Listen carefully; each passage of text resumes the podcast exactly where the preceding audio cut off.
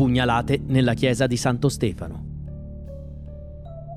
Era la notte del 26 dicembre e il duca Galeazzo Maria Sforza si stava recando nella basilica di Santo Stefano per assistere alla messa. Si respirava già aria di congiura e per questo, su invito dei suoi fidi consiglieri, entrò dentro il palazzo sotto scorta. Non poteva però sospettare che i suoi carnefici si potessero celare proprio tra coloro che considerava i suoi più devoti amici.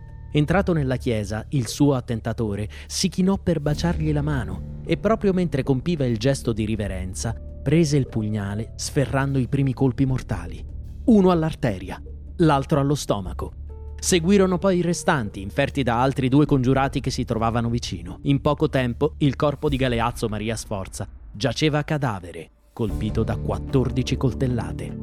Tra i possibili mandanti si annoverò Luigi XI, re di Francia, particolarmente interessato a mettere le mani sul Ducato di Milano, ma la mancanza di prove lascia il caso irrisolto. Del corpo di Galeazzo Maria non si seppe nulla.